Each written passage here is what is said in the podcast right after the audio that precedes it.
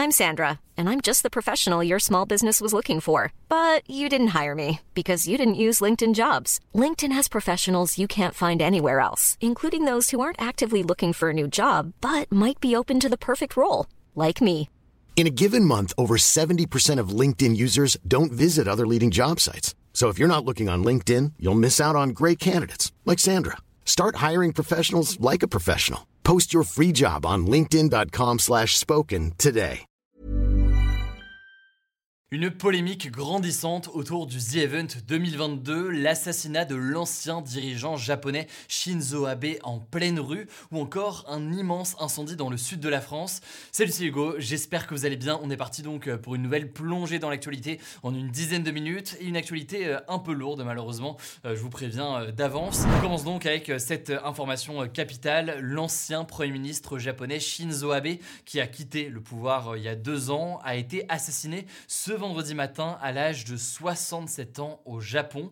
En fait, tout est allé euh, très vite. Il prononçait un discours lors d'un meeting euh, politique dans la région de Nara, au sud euh, du pays, pour apporter en fait son soutien à un candidat local pour les élections sénatoriales qui se déroulent ce dimanche. Et à ce moment-là, eh bien, il a été visé et touché par deux coups de feu. Shinzo Abe a été à ce moment-là très vite conduit à l'hôpital. Son état était déjà très grave il est finalement décédé une heure plus tard des suites donc de ses blessures. Alors selon les premières informations que l'on a et qui vont forcément se préciser dans les prochaines heures et dans les prochains jours. L'auteur euh, supposé des tirs, un homme euh, de 41 ans, a été arrêté. Il aurait euh, fabriqué lui-même son pistolet avec des tubes en acier et un dispositif électrique pour tirer. Et pour l'instant, au moment où je tourne, on ne connaît pas encore ses motivations exactes. De nombreux dirigeants internationaux, vous l'imaginez, ont réagi à la mort de Shinzo Abe.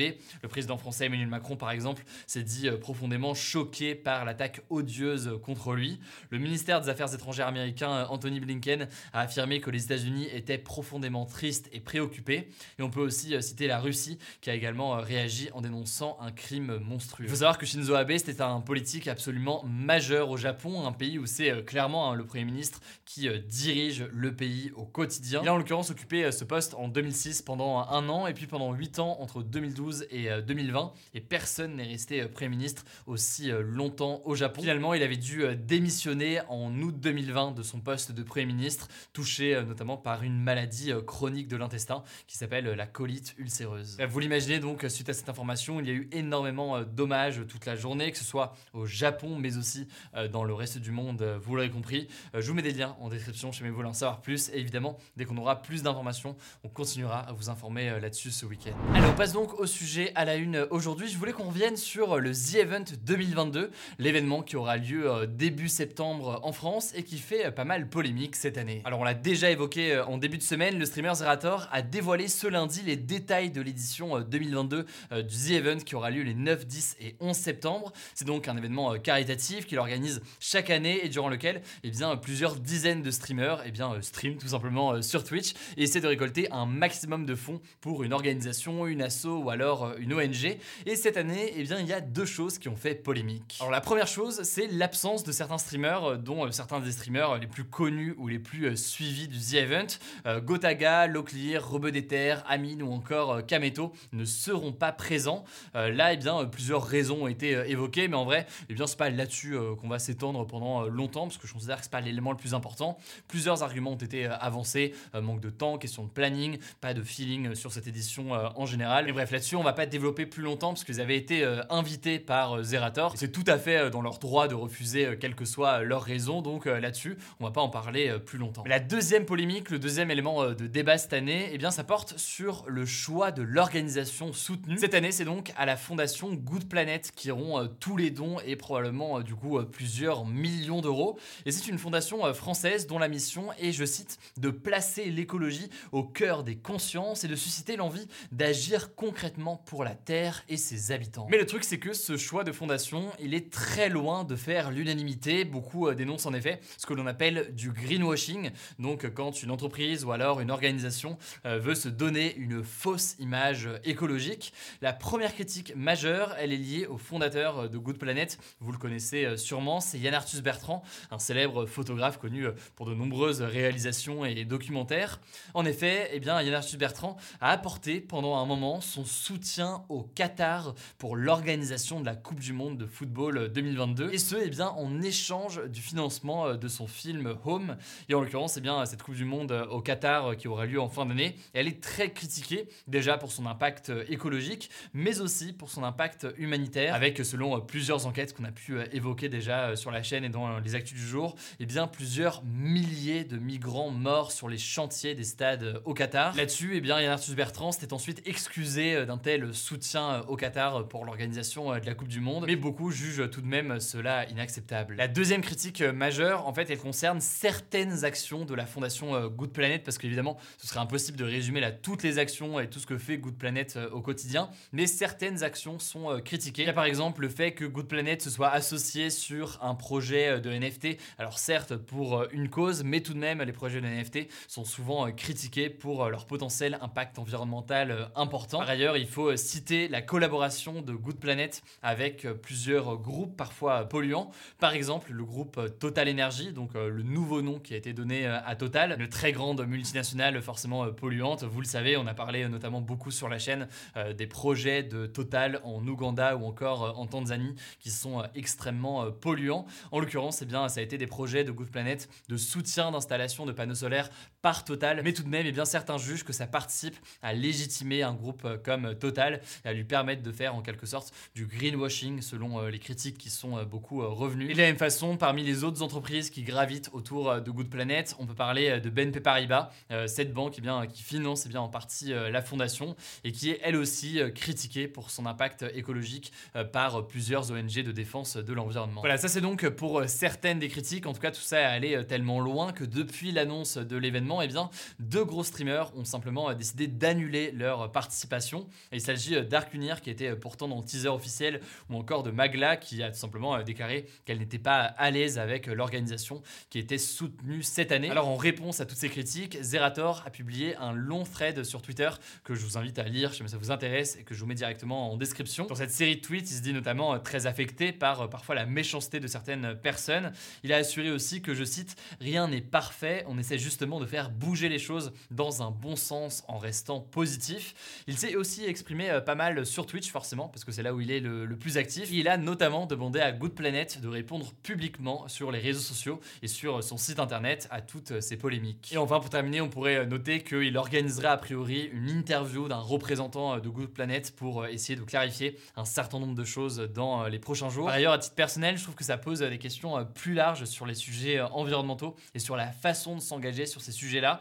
C'est clair qu'il y a différentes ONG aujourd'hui qui existent, ONG, ASSO ou encore fondations, et chacun ont des façons différentes d'agir pour l'environnement et c'est des méthodes qui parfois sont très critiquées. On le voit donc actuellement ici. Je sais qu'il y a quelqu'un sur Twitter du nom de Le Réveilleur que vous connaissez peut-être qui avait demandé justement à, sa communauté de savoir selon eux eh bien, quelle était la meilleure asso à soutenir sur les sujets environnementaux. Et il y a eu énormément de réponses différentes, ce qui montre bien aussi eh bien, le champ des possibles et les différents modes d'action et les façons de voir les choses. Bref, plusieurs internautes ont déjà fait savoir qu'ils ne donneraient pas d'argent cette année à la fondation. De son côté, donc, Good Planet va répondre dans les prochaines heures et dans les prochains jours un certain nombre de critiques, notamment sur leur site internet. En tout cas, quoi qu'il en soit, ça me semble être un débat et une discussion qui sont intéressants sur la meilleure façon d'agir pour telle ou telle cause ou tel ou tel sujet. Et là, c'est un élément parmi d'autres. Je compte sur vous dans tous les cas bah, pour en débattre si vous voulez, s'il n'y a pas de souci dans les commentaires sur YouTube. Et quoi qu'il en soit, je compte sur vous pour rester respectueux entre vous, envers aussi les streamers participants ou non participants d'ailleurs. Restez respectueux dans tous les cas, mais vous êtes évidemment libre d'en débattre et d'en discuter. Et forcément, on en reparlera dans les prochains jours. On continue avec le reste de l'actualité et ces actualités en bref. D'abord, celle-ci en France, ça se passe dans le département du Gard, dans le sud de la France. Il a été frappé par plusieurs très gros incendies ce jeudi soir. Alors à l'heure où je tourne, c'est plus de 700 hectares de forêt qui ont été brûlés. C'est l'équivalent d'environ 950 terrains de football et plus de 700 pompiers ont été mobilisés sur place. Et selon leur chef, eh bien, le feu va encore durer au moins pour plusieurs jours. Et plus généralement, dans le sud de la France, eh bien, les autorités redoutent que ces feux se multiplient cet été, puisque les sols sont extrêmement secs en ce moment. En effet, il a très peu plu, il a fait extrêmement chaud, notamment entre mai et juin, vous l'avez vu vous-même je pense, et ça continue notamment début juillet. Et d'ailleurs, en parlant de chaleur, eh bien une nouvelle vague de chaleur extrême est attendue dans le sud de la France la semaine prochaine, avec des températures qui pourraient atteindre près de 40 degrés. Deuxième actualité assez inquiétante, en France, près de 4000 postes d'enseignants n'ont pas trouvé preneur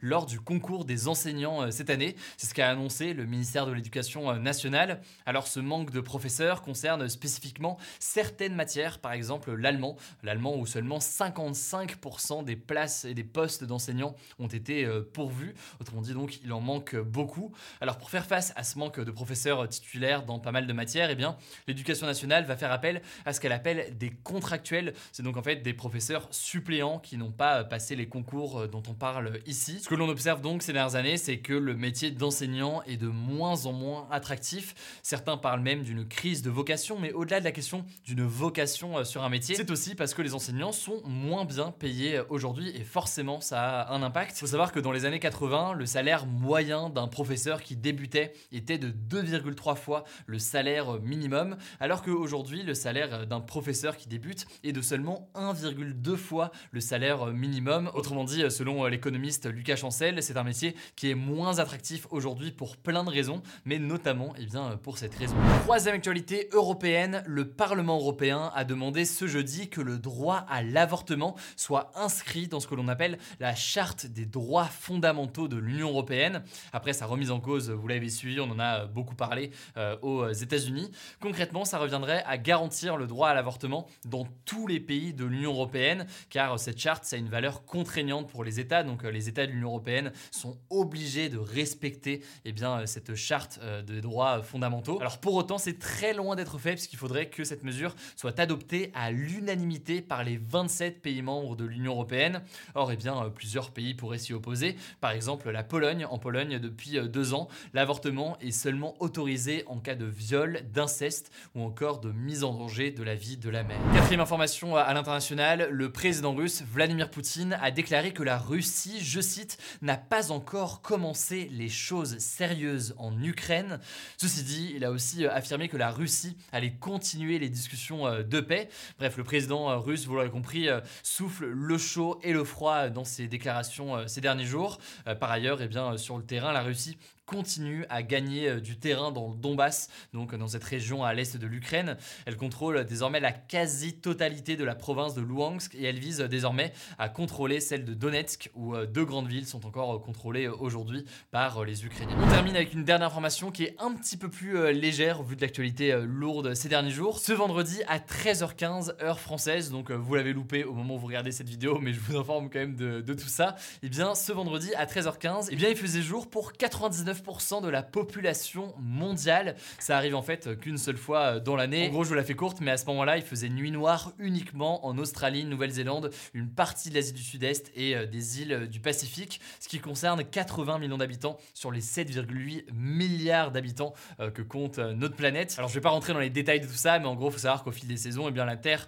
n'a pas la même inclinaison par rapport au Soleil. Et en l'occurrence, là, l'inclinaison était telle que c'est celle qui expose le plus grand nombre de zones habitées dans le Voilà, c'est la fin de ce résumé de l'actualité du jour. Évidemment, pensez à vous abonner pour ne pas rater le suivant, quelle que soit d'ailleurs l'application que vous utilisez euh, pour m'écouter. Rendez-vous aussi sur YouTube ou encore sur Instagram pour d'autres contenus d'actualité exclusifs. Vous le savez, le nom des comptes, c'est Hugo Décrypte. Écoutez, je crois que j'ai tout dit. Prenez soin de vous et on se dit à très vite. ACAST powers the world's best podcasts.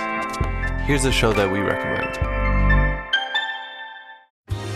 Are you a reality TV junkie? Do you ever think, dang, I wish I had someone to talk to about all the trash TV that I watch? Well, look no further, garbage lover, because Reality Gaze is a podcast for you. Hello, I'm Maddie. And I'm Poodle, and we're the Reality Gaze. We talk about all your favorite unscripted shows like The Golden Bachelor, Love is Blind, and TLC's big, messy behemoth, 90 Day Fiancé. And if you're driving to work, folding laundry, or just pretending to listen to your husband talk about sports, just put on the pod, and you've instantly got two gay besties spilling all the tea and reading these people for filth. So come at us, y'all. Find Reality Gaze wherever you listen to podcasts.